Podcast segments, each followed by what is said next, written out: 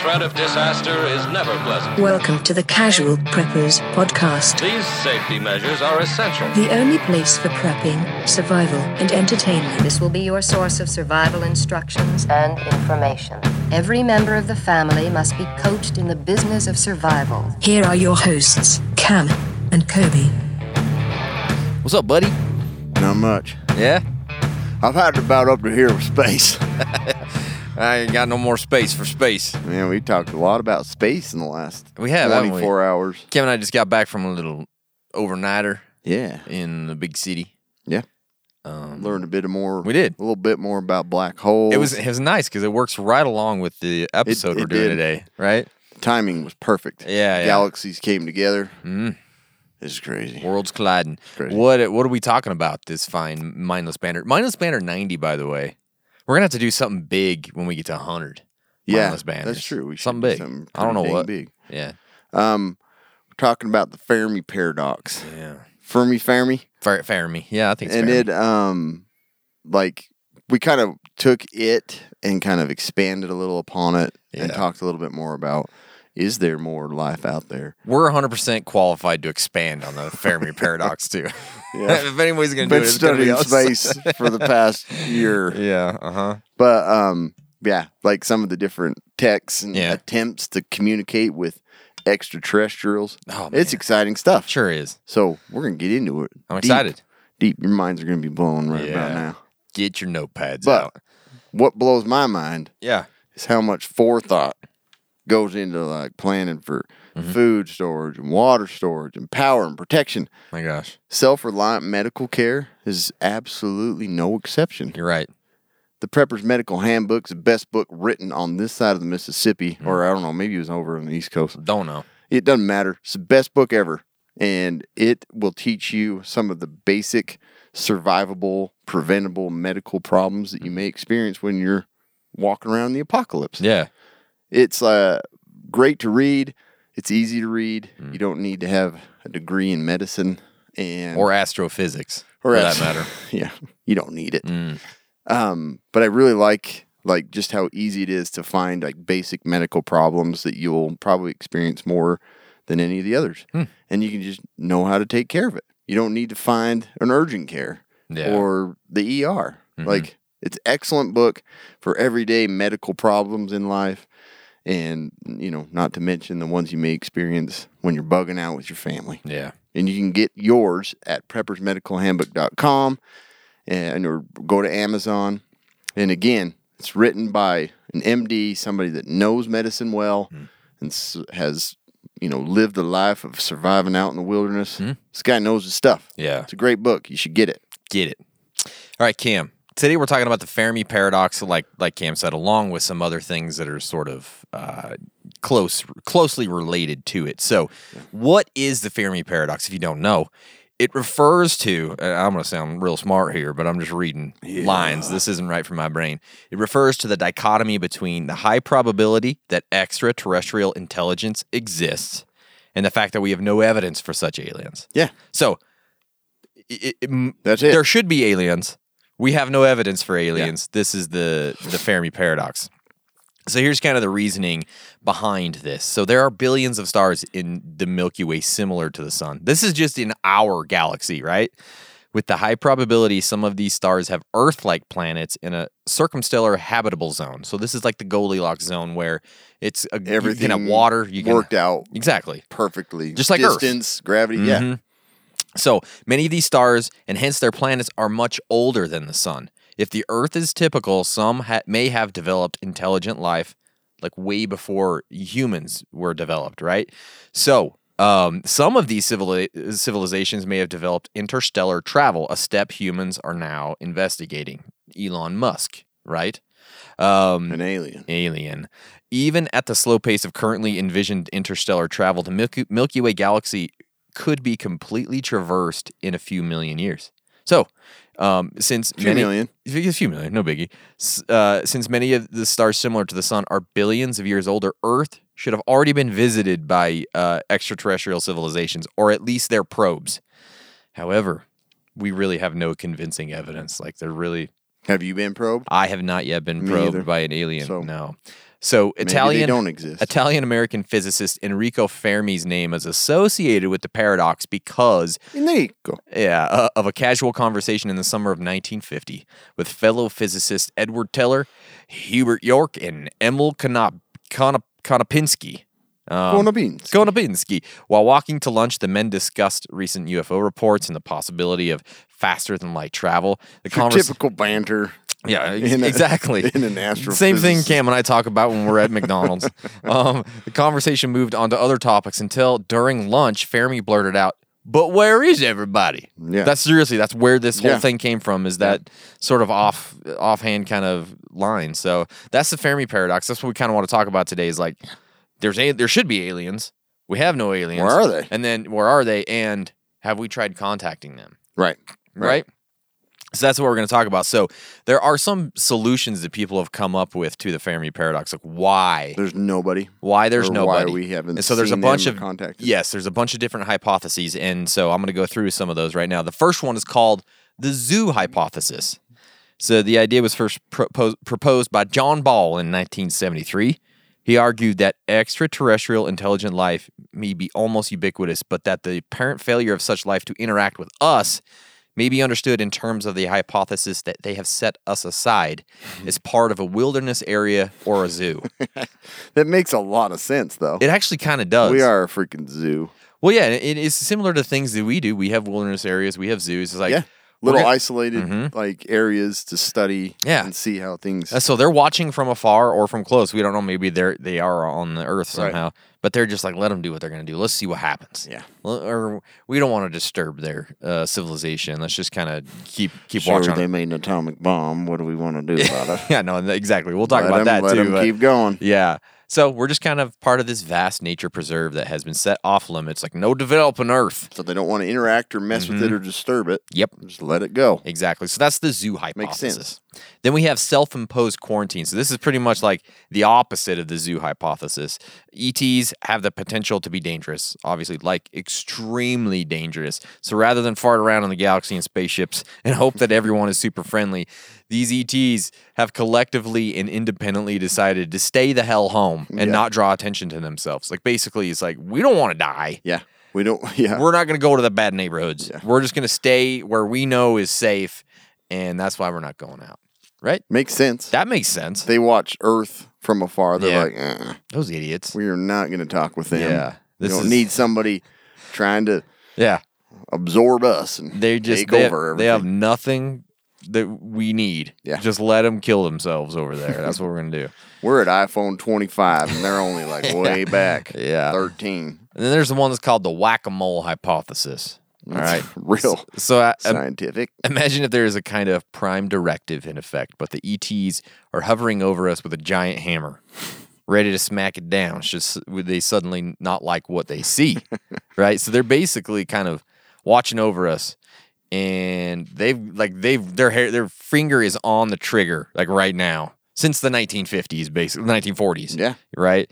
Um, basically watching over us, ready to destroy the Earth if we get close to something like a technologically singularity or an extremely dangerous AI system that could threaten life of the entire galaxy. So they're just watching over, ready to kill us all once we get to that one.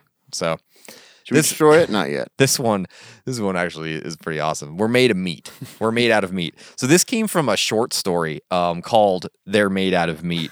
This is from Terry Bison or Bison. Of course. So this, yeah. So this is a, um, i- it's a conversation between two aliens talking about Earth, right? So th- this is hilarious.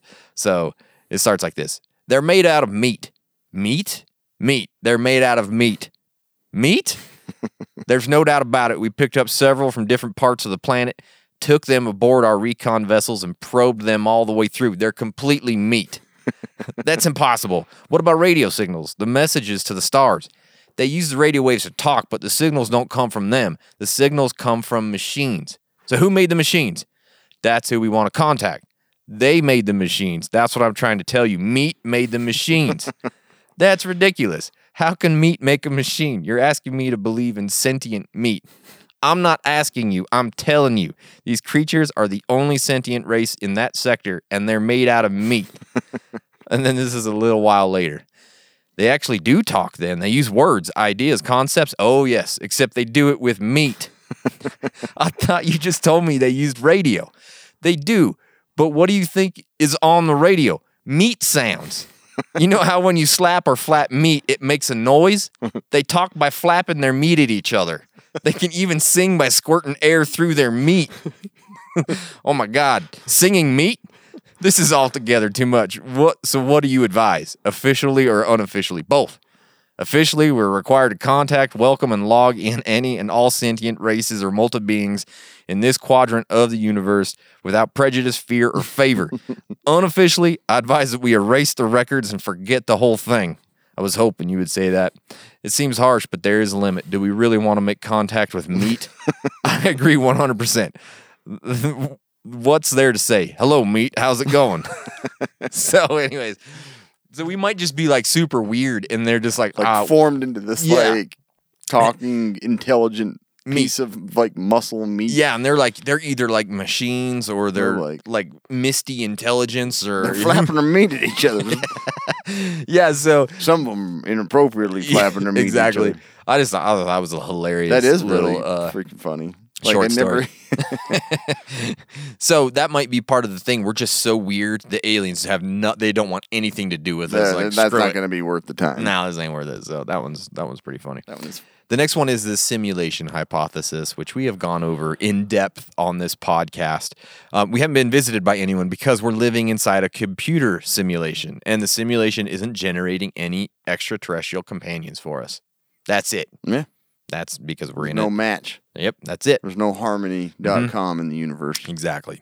So then there's radio silence. This one is similar to the quarantine hypothesis, but it's not quite as paranoid, but it's still pretty paranoid. It's possible that everyone is listening, but no one is transmitting. Ah. so we're sending out some signals. Everybody's like, listen to those. Just listen. We're not. That's anything else out. Why Right. would we want to talk Yeah. to them?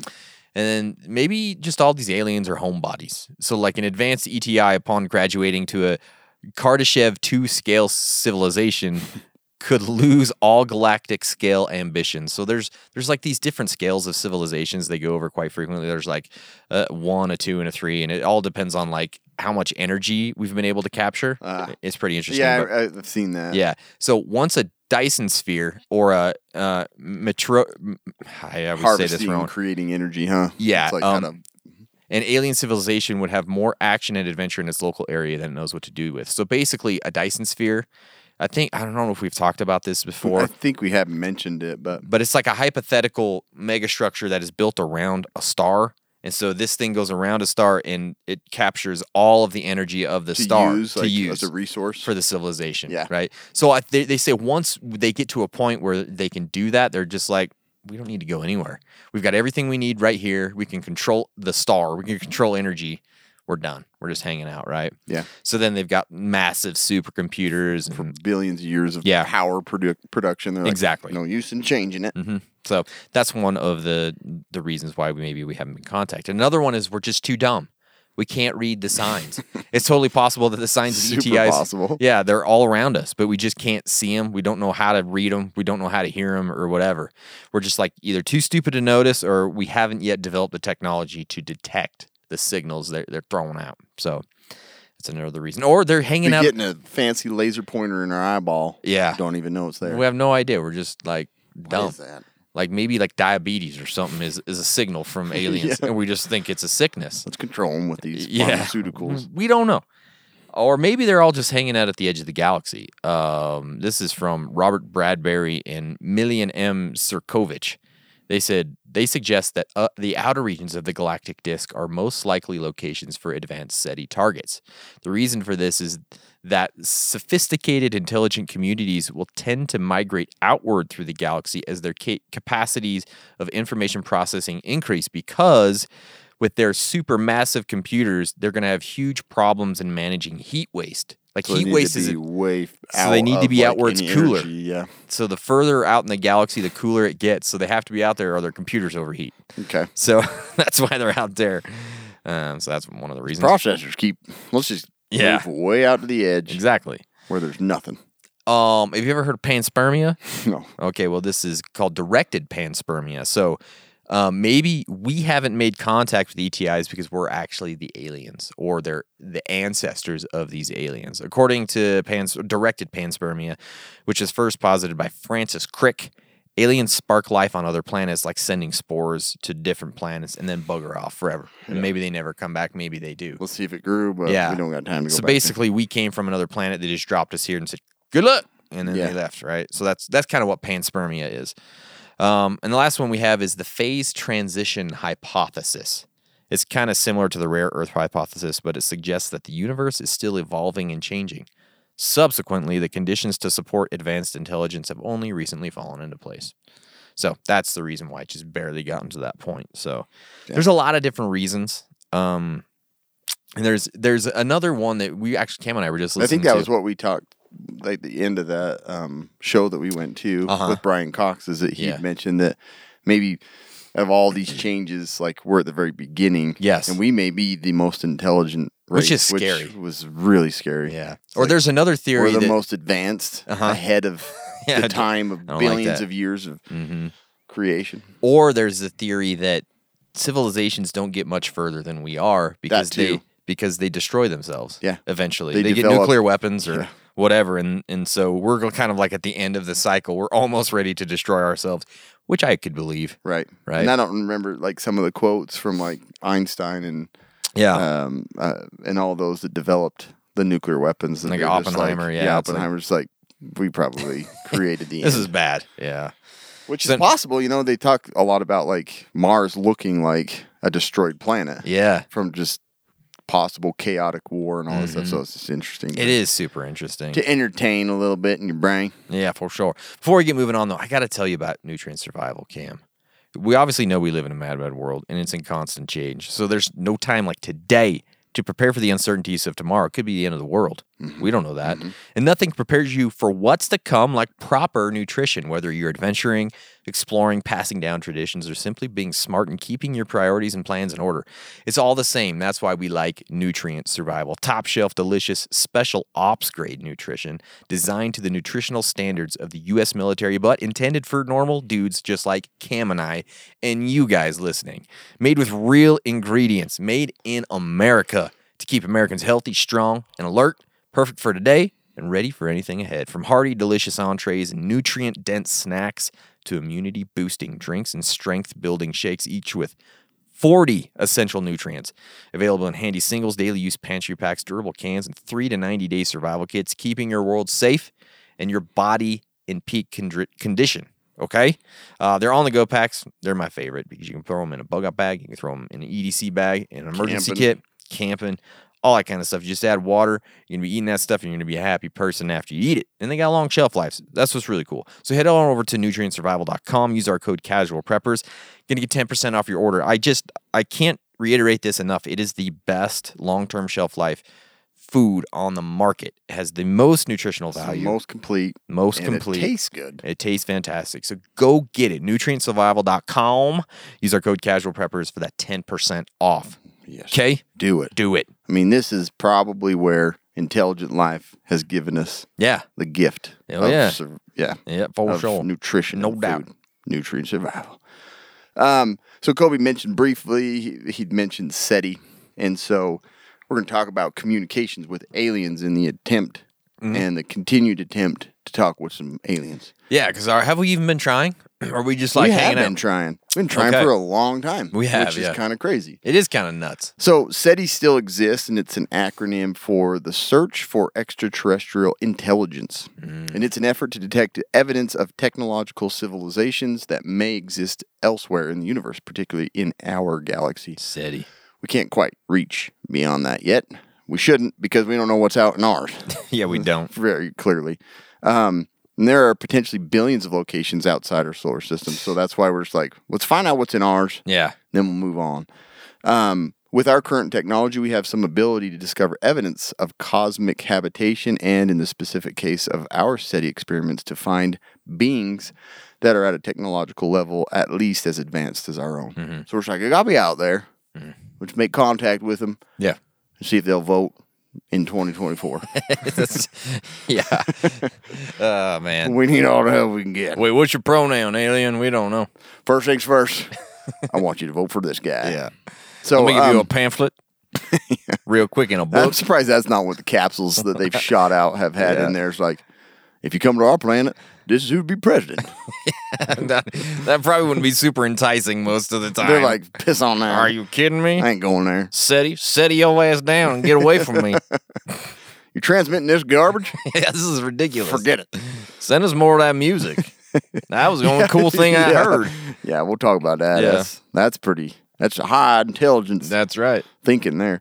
The search for extra, extraterrestrial intelligence is a collective term for scientific searches for intelligent extraterrestrial life. So I was mentioning Yeah. um, monitoring electromagnetic radiation for signs of transmissions from civilizations on other planets. I gotta start doing that. I got a lot of time on my hands. I, don't know why I haven't So started. one of one of probably the most um, you know the one of the technologies that exists and has for the longest that we figured out is like radio transmission Yeah. and reading. So it's like we're just we're just barely getting into the you know high technical Mm-hmm. visual and and stuff like that, cameras and everything. But radio has been around a long time. Yeah. I don't know how long, but a long time. For a while. And so lots of different ways to kind of, you know, ultrasound the whole freaking galaxy, you know, see what's out there.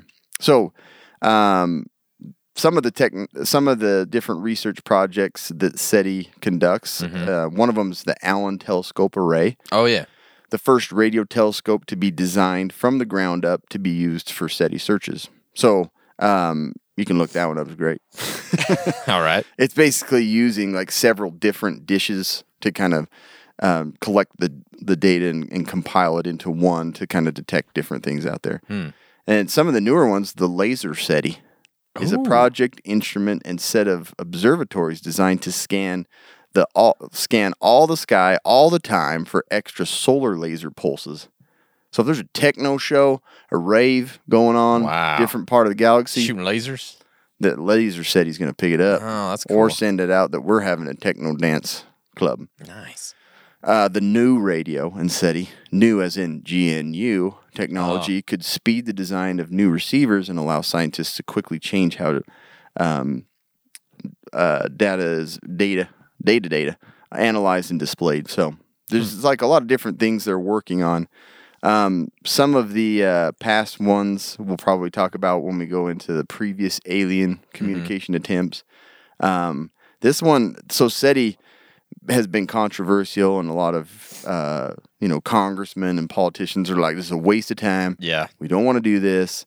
Um, there's risks involved with it. There's a waste of money doing it. You know, let's just Like they really care about money. exactly Yeah. Like millions for of dollars. once they ever are concerned about it. they're Millions of gonna- dollars to like study the sex habits of gay turtles in Florida's panhandle. Like it's just like Seriously, that's the truth. It's like you're you're not gonna you're not wanting to do this, but you're wanting to do Oh yeah, that. doesn't make any sense. Um, and some of the, uh, I think it's the one that was funded and kind of supported by the late uh, Stephen Hawkins is the Breakthrough Listen, is a ten year initiative with hundred million funding that be that begun in two thousand July two thousand fifteen to actively search for intelligent and test, uh, extraterrestrial communications in the universe. So this is one that has kind of a lot of support behind it. And recently, you know, they they hit a few things that they thought maybe were were uh, uh, extraterrestrial Mm-hmm. uh, sounds and things like that. But you know, when it's broken down by other smart scientists and stuff, they're just like, well, yeah, they don't disagree. They don't agree That on it it, was- being extraterrestrial. They're like, no, it's the moon from Jupiter. Jupiter's putting out pulses. Hmm. And then there's all this other stuff. So, anyways, uh, breakthrough listen is part of SETI, and then there's fast, which is um, China, China's version. It's a 500 meter aperture spherical telescope called FAST that is is used for detecting interstellar communication signals. So Hmm. we're not the only ones looking. yeah, China's trying to beat us to everything. they'll beat us probably. So there you go. Huh, that's pretty cool. But let's talk about some of the past attempts Yeah. and how successful those were. Let's do it. Yeah. I'm excited. So there was a guy named Joseph Johann von Littrow. You ever heard of him? No. You haven't? You'll remember him though. You will remember him after this. So we're going to talk about all these attempts in the past or ideas that people had. Like, how are we going to talk to aliens? Yeah. So So it Joe- wasn't a yeah. It didn't just start in '95. No, no, no, or- no. or with SETI, like Yeah. people were like, "Let's talk to other planets." Let's try and figure out how to do it. And this Joseph Johann von Littrow, He suggested something pretty intense. Uh, pretty intense. Um, This is one of my- incensed this too. is definitely one of my favorites. So, one of the earliest solutions was suggested in the early 19th century by the uh, Austrian astronomer Joseph Johann von Littrow. That's just a great name, too. Yeah. Like, it's really good. I'll listen to him. Yeah, Joseph Great Johann von name. Littrow, um, who proposed digging massive trenches in the Sahara Desert, filling them with water, pouring kerosene on top, and then setting the kerosene on fire in order to send flaming messages to our planetary neighbors. That one's That uh, was his idea. We're just gonna have a big old. What do you? What, I wonder what he was gonna write. I don't in the know. sand. Yeah, I don't know. It's just gonna be bun- just something. Oh look, they they got a bonfire. Must be somebody. that- I I really don't know.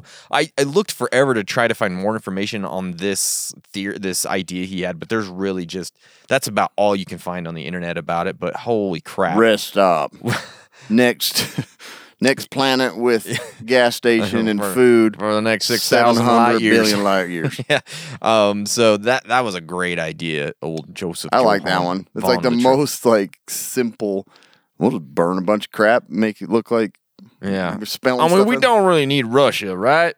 We just set it on fire. Let's see what happens. It's Yeah, I worth don't- a shot, I think. We never try anything. Let's just try it. Kerosene's cheap right now. Yeah. Prices are down. Little do we know that he'd started a kerosene business That's on the exactly side. probably what was That's happening. exactly what he did. Yeah. Hello, Joseph Johann von Littrow, kerosene What do you man guys of the think West, If number Nah. one kerosene dealer on this side of the hemisphere.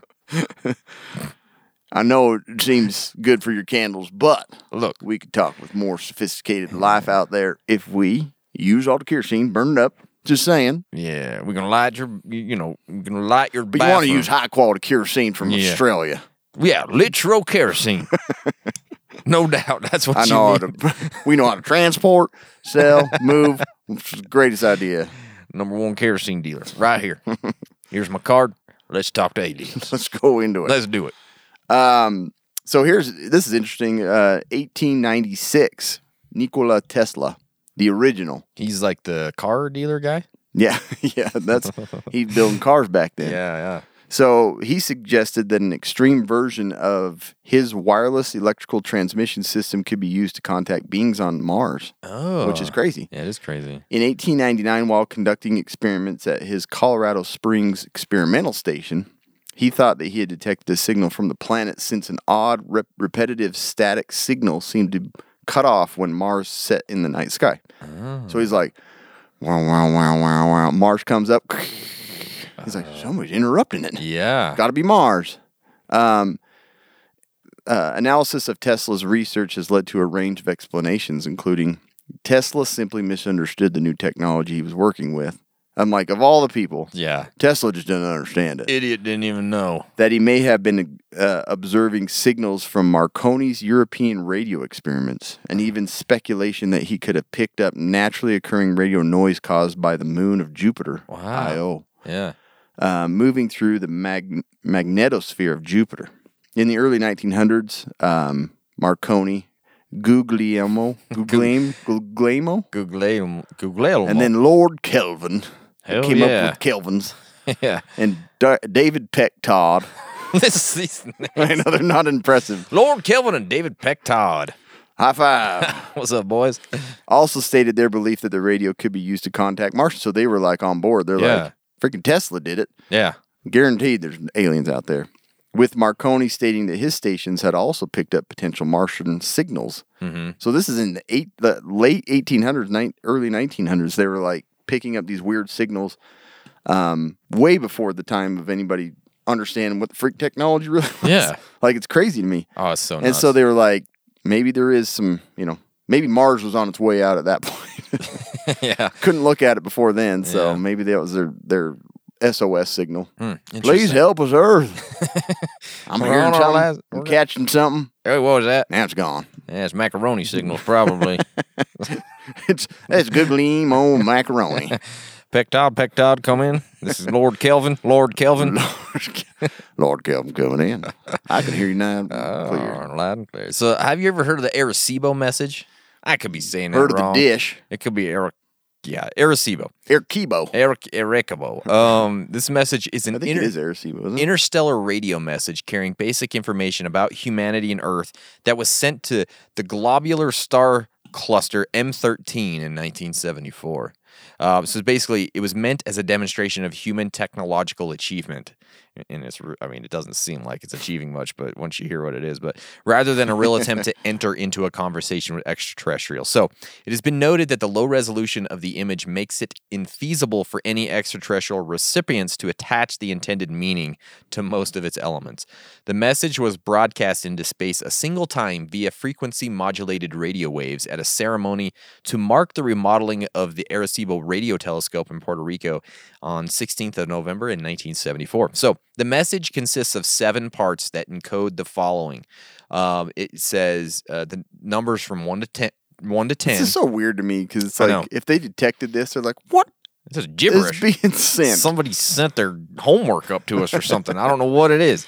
So it Kids has playing with the dang Morse code." speaking spell or something. So it's got the numbers one to ten in white, and then it has the atomic numbers of the elements hydrogen, carbon, nitrogen, oxygen, phosphorus, which make up deoxyribonucleic acid DNA purple. Okay, the formulas for the chemical compounds that make up the nucleotides of DNA. The estimated number of DNA nucleotides in- in the human genome and a graphic of the double helix structure of DNA the d- dimension of an average man, a graphic figure of a human being. I don't know Which what parts that of the is. man? I know, and a, and the human population of Earth, a graphic of the solar system indicating which of the planets this message is coming from, a graphic of the Arecibo. r- You are here. We are. it's like a map on a trailhead. you know, you are here. Trail goes this way. It's like a big old coffee ring on it. Whoops. Sorry about that, Arecibo coffee. Um, a graphic of the Arecibo radio telescope and the dimension um, of the transmitting antenna dish. Um, so, but yeah, we sent we sent homework, science homework to the aliens. Seriously. it's like I don't even get it. Uh, we just sent a bunch Look at of these guys. Look And at the- what they think they've discovered. And when you see, it's like a um, Here's the key code to the White House. like, they're So sending all this weird click stuff. that link I have right there, and you can see what the thing looks like. It looks like a bad video game um, I think I've, s- graphic. I think. That's think I've- what it looks like. I think I've seen it. Let me see here. If if I looked at that as an alien, I'd be like, these people are stupid. What the heck is it? You see it right Oh there on my the right. gosh. That's what they sent into space. wow. Um, so if you want to look it up, you can see what that It looks like a is. light bright. That's what it looks like. Yeah, a light bright. Like they've just like like the man. I Is that the dimensions? that's what a man looks like.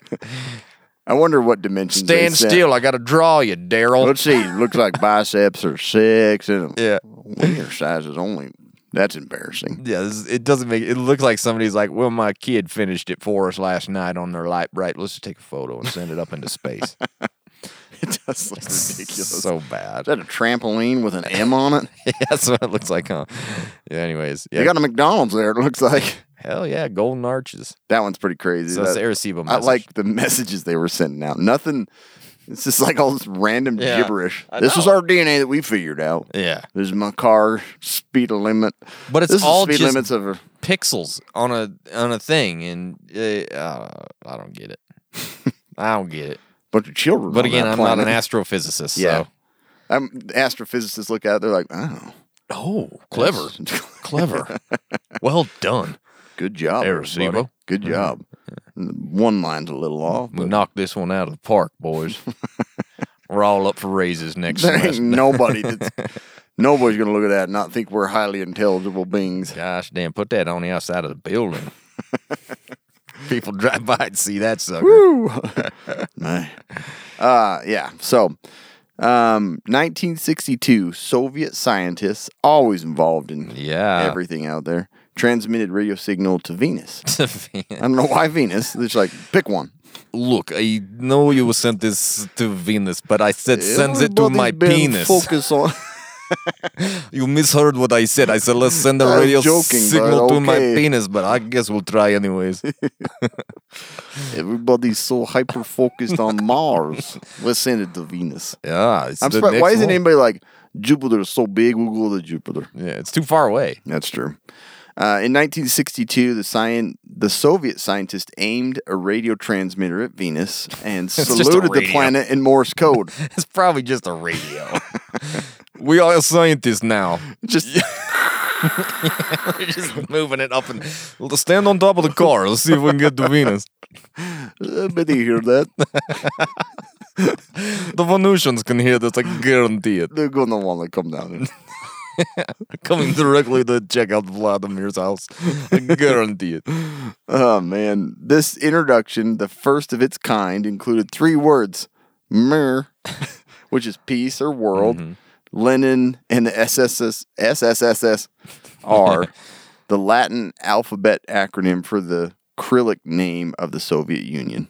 So they're like, "We Soviets, world peace, Lenin." We are Lenin is is is or Uh, the message was considered largely symbolic, according to the 2018 article published in the International Journal of Astrobiology. Um, I thought astrobiology, like biology and a- uh, astrophysics, were like, "Nuh-uh." yeah. Well, no, it's a big deal now. more than anything, it was a test run for a brand new planetary radar, a technology which sends radio waves into space with the primary goal of observing and mapping objects and sources. So, like a sonar. Yeah, So that's pretty cool that is pretty cool. but um, they didn't say if anybody talked to talked back I to them. don't think they would tell us. Probably. Uh, no, we did not receive any message. We Thank don't you. say anything to anybody. Okay, keep this between us. Ew. well, Lenin is uh, yes. Please come to Russia. Don't go to the United States. They have very bad food. You want to go to re- stupid idiots, or you want to come to the most superior race? Do you want to eat the hamburgers or do you want the borscht soup? Come on now. It's clear. that Clear. This is the, The better choice place. is so super easy. You stupid Venusians. They want the Martians. We want the Venus people. We will send our Venus people to fight your Martians. We're not Just scared of recruit your different Martians. planetary beings. We will make our own army with different planet. We're gonna rule this world with the Venus people. Turn it up, man. Turn it up. Give it test. Turn it to eleven. Crank that shit up. I'll piss the siren sounds on again. the little random. God damn it. They're gonna wonder what that is. I hate this Radio Shack piece of shit. Radio sick. Radio Shack. Anyway, So have you ever heard of John Shepard? um, I hadn't. Yeah. until- Now you do. yeah.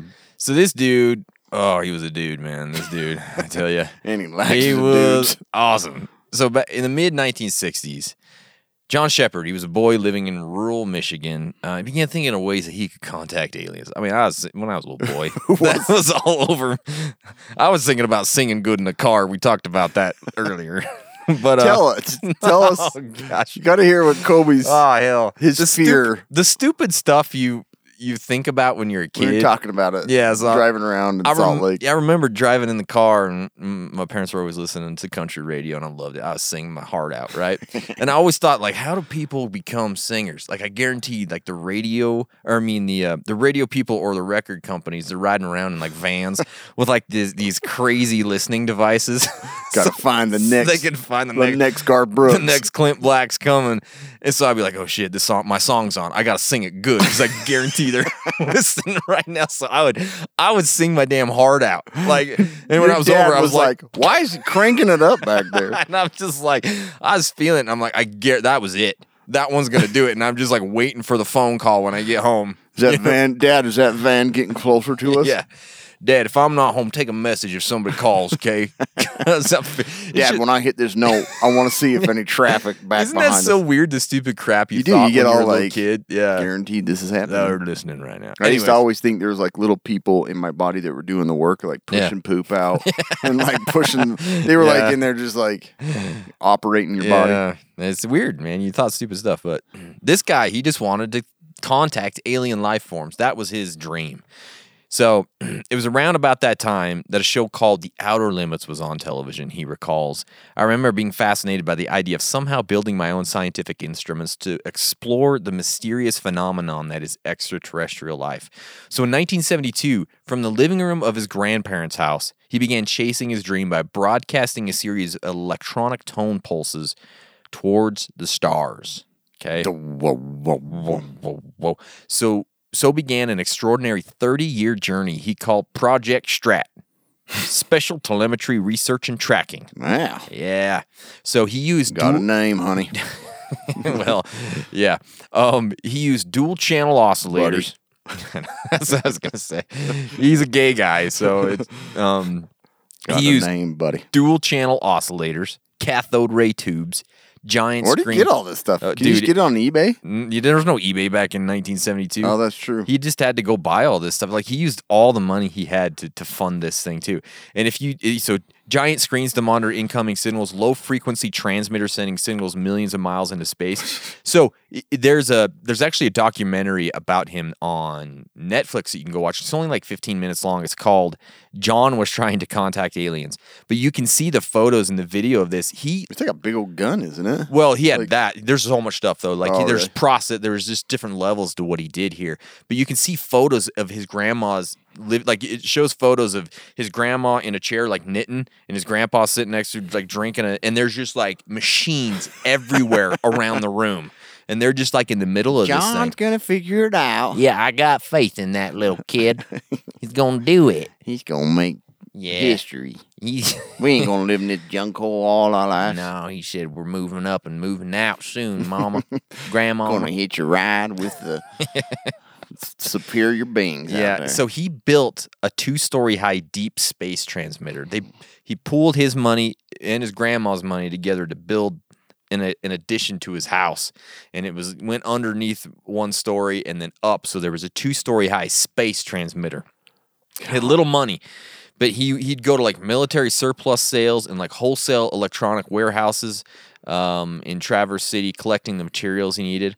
Um, in the garden, he erected a two story, 150,000 volt output stage, whatever that means, mounted on a pair Death. of tall metal towers made from s- salvage that included dismantled ski lift in the living room.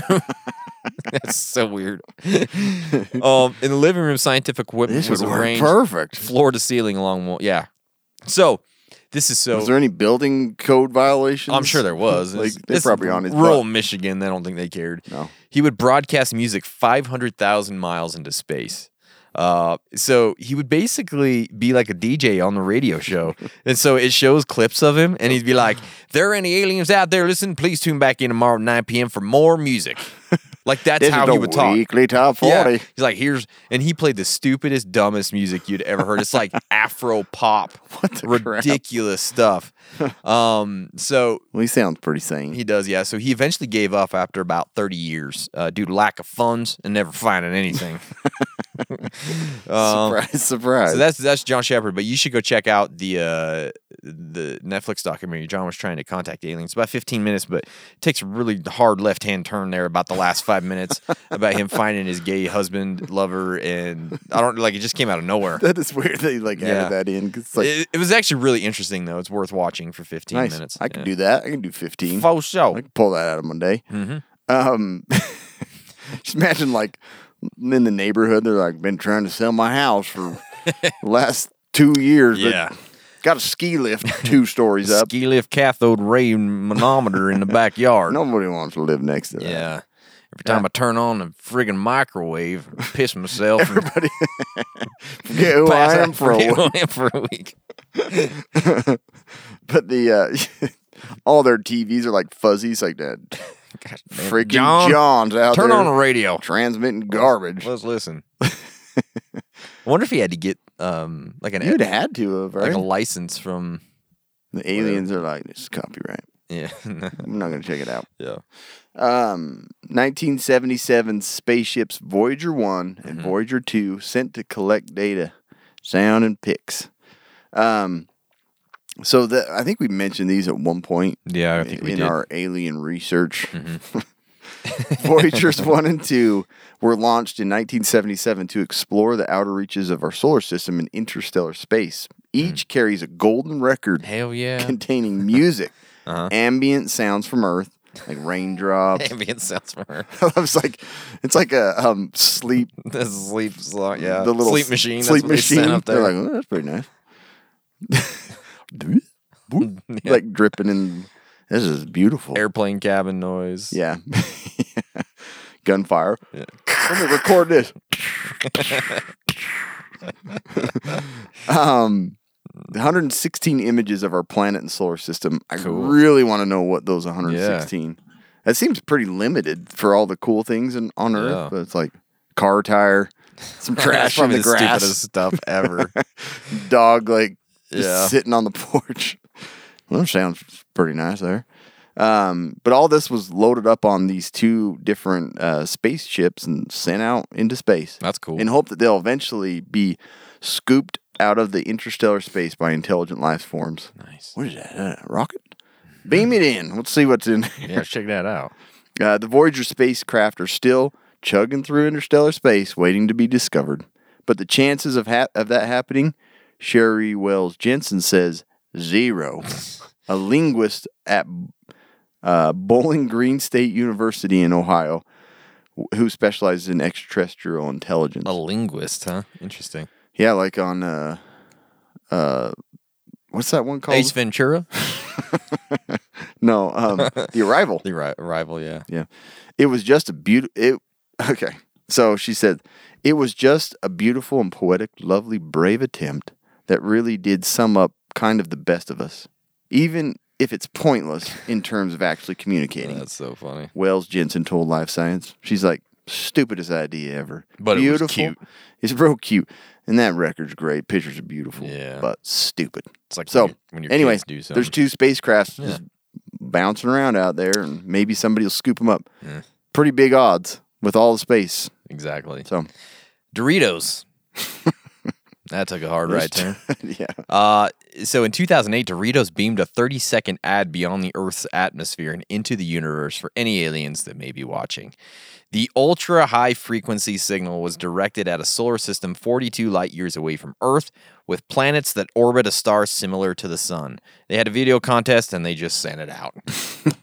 that's what Doritos does. Yeah, Weird that's cool. stuff like that. So they, they took wasn't a there shot another at- brand that did it? Even brand, but I think it's just I don't the know. same kind of deal. I don't know. Yeah. So, some there's been some commercials sent out into space. yeah. Makes sense. Oh, Doritos sound good. Yeah. Let's go check it out. Let's go check out this Earth. Um, other events of really interesting people.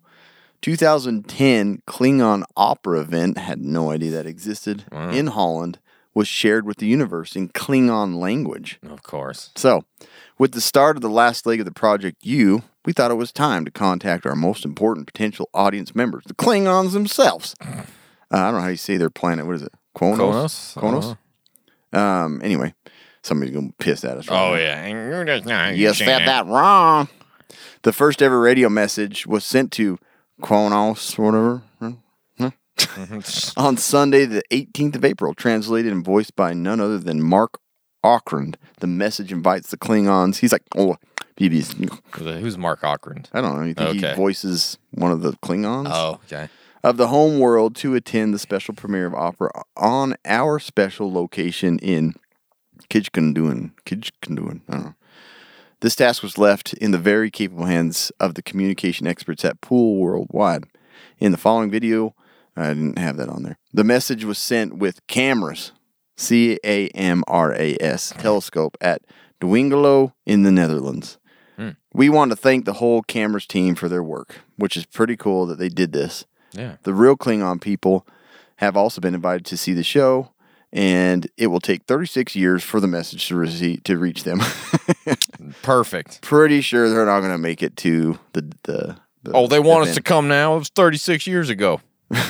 Wait, Jeez. they're having an event? Oh, this was sent way back Yeah, it's a damn post office. 46, ye- 36 years ago. It's ridiculous. So, yeah, sending out Star Trek nerd stuff into space. Yeah. Mm-hmm. Hoping that maybe Captain Kirk will Yeah. intercept. So, have you ever heard of Medi? Um, no. So it's a it's an organization aiming to make contact with other civilizations. It's not SETI. It's Medi. Okay. It will send out its second message from That's the Goo- text message version. yeah, Goonhilly's satellite Earth station in Cornwall. Goonhilly. yeah. Um, a message containing scientific data and music samples will be broadcast to a star system 39 light years from Earth in hopes of sparking a conversation with advanced extraterrestrial intelligence. The message is only the second to come from the San Francisco based organization Messaging Extraterrestrial Intelligence. So that's MEDI. Unlike the search group for extraterrestrial intelligence, SETI, METI aims to proactively contact other civilizations rather than just listening, right? So, um, the message will be sent on October 4th from the Goon Hilly Satellite Ground Station in Cornwall to TRAPPIST 1, a star orbiting at They better least- not miss out on a letter there. I know. yeah. The rapist one. Oh wait, I mean, I, there's a T on front of that. T T T. um, three of these small words are found in the so-called Goldilocks world, or so in the Goldilocks area, where water could remain liquid and potentially support life.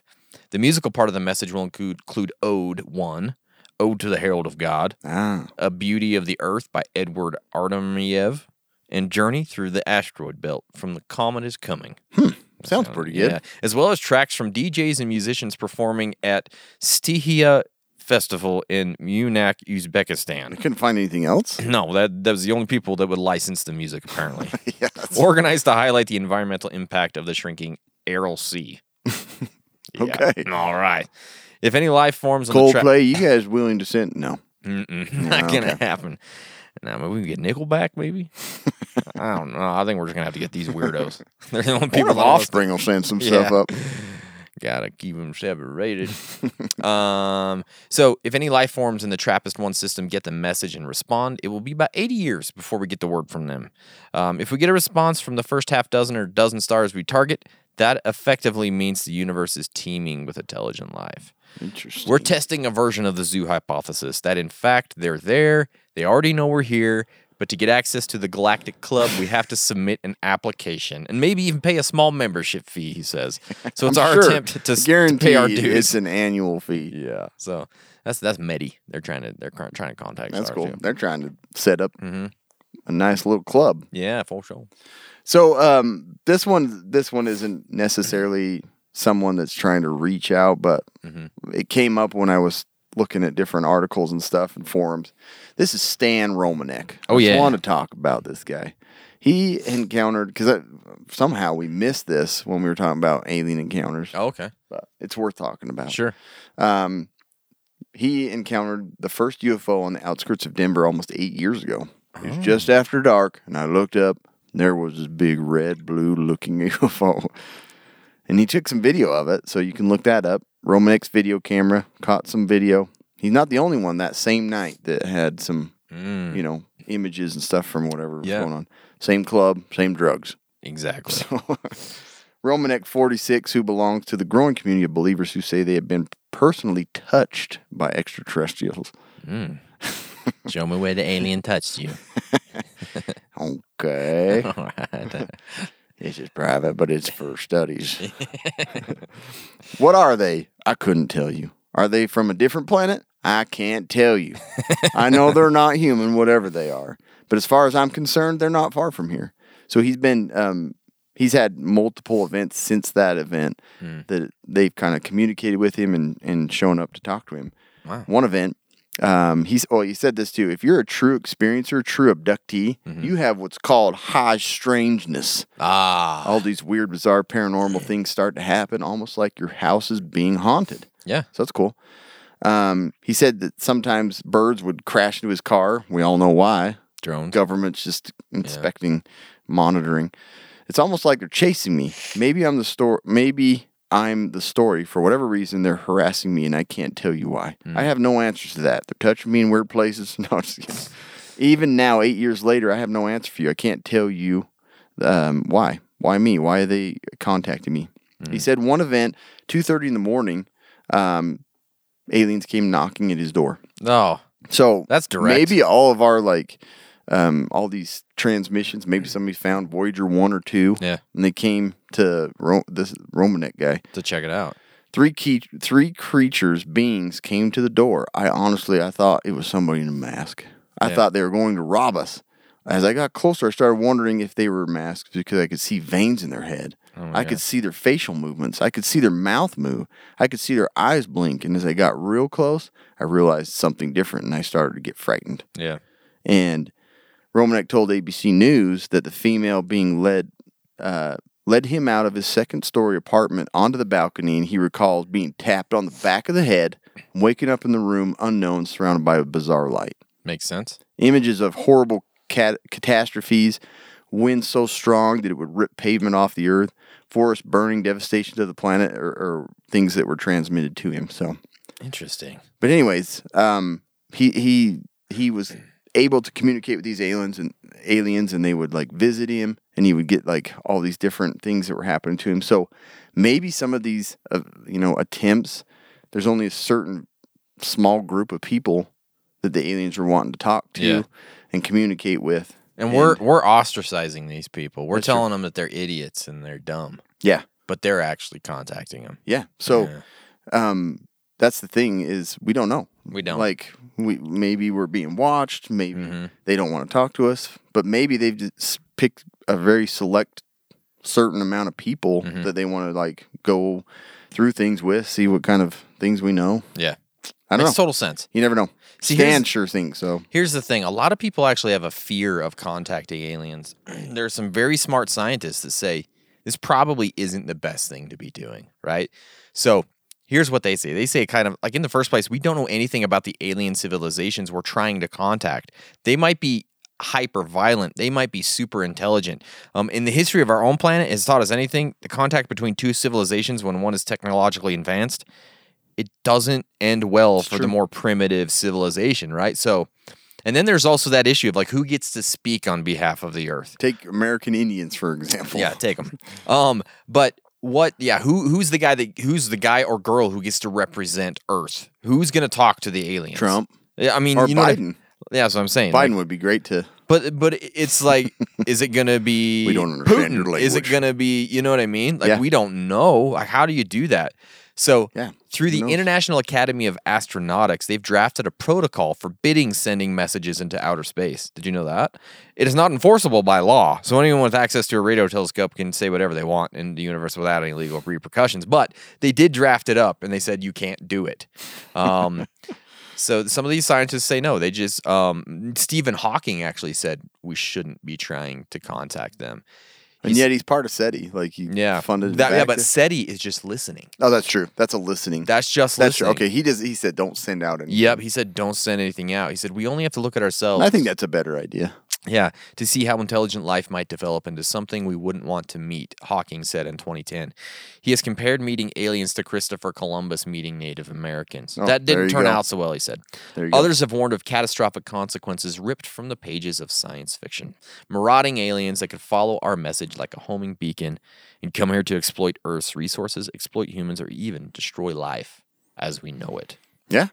You never know. You never know. So that's the whole thing. Why don't we listen I don't know. and keep our mouth shut? Yeah, that's probably the best route. Probably but, is. But again, we're sending so much crap all over, like radio waves and Pieces of freaking Yeah, satellites it's just, just- bouncing around out there. yeah, Where's it's- all this junk coming from? Yeah. Oh, it's Earth. It's Earth. That place is a So, turd hole. anyways, that's the Fermi paradox. That's contacting aliens. That's all those types of things. It's, it's crazy really that interesting. much has uh, taken place that Yeah. people have. I mean, like, like different countries and people have like really pushed the limits of. Yeah. You know, sending out messages, It's crazy. listening. It's crazy. to me. I gotta send a message to you guys right now, though, I'm gonna because transmit this to space. off the grid surplus, they're having a 15% off spring pre-sale right now. Get 'em. You go to their website, you're going to see it. They have redesigned Propan 2.0, oh, hybrid dry wet shorts, new work shirts, travel shirts, and new colorways. So if you want to go get some really cool gear, uh, like pants and shirts and flannels and hats, and That they you can wear to the restaurant. Yes. And then go to camp. yep, and then come back from camp and go shopping. You- Like you, can go to the, the stuff's great. you can do anything. Holds up well. yeah, you can take it to church if you need to. You can. Probably. So go check it out. Offthegoodsurplus.com. Use our code casual preppers 15. Remember, casual preppers 15. You get an extreme extreme 15% off with our code. Uh, so go check it out. All right. Do it. All right. You got anything else, Cameron? No, just Nah. if you want to reach out to aliens, that's that's your own risk. Yeah. At your do it at your own risk. you know. Maybe start with email. See if Yeah. that gets to them. maybe listen instead. Yeah, it's probably a good idea. All right, guys. Stay survived.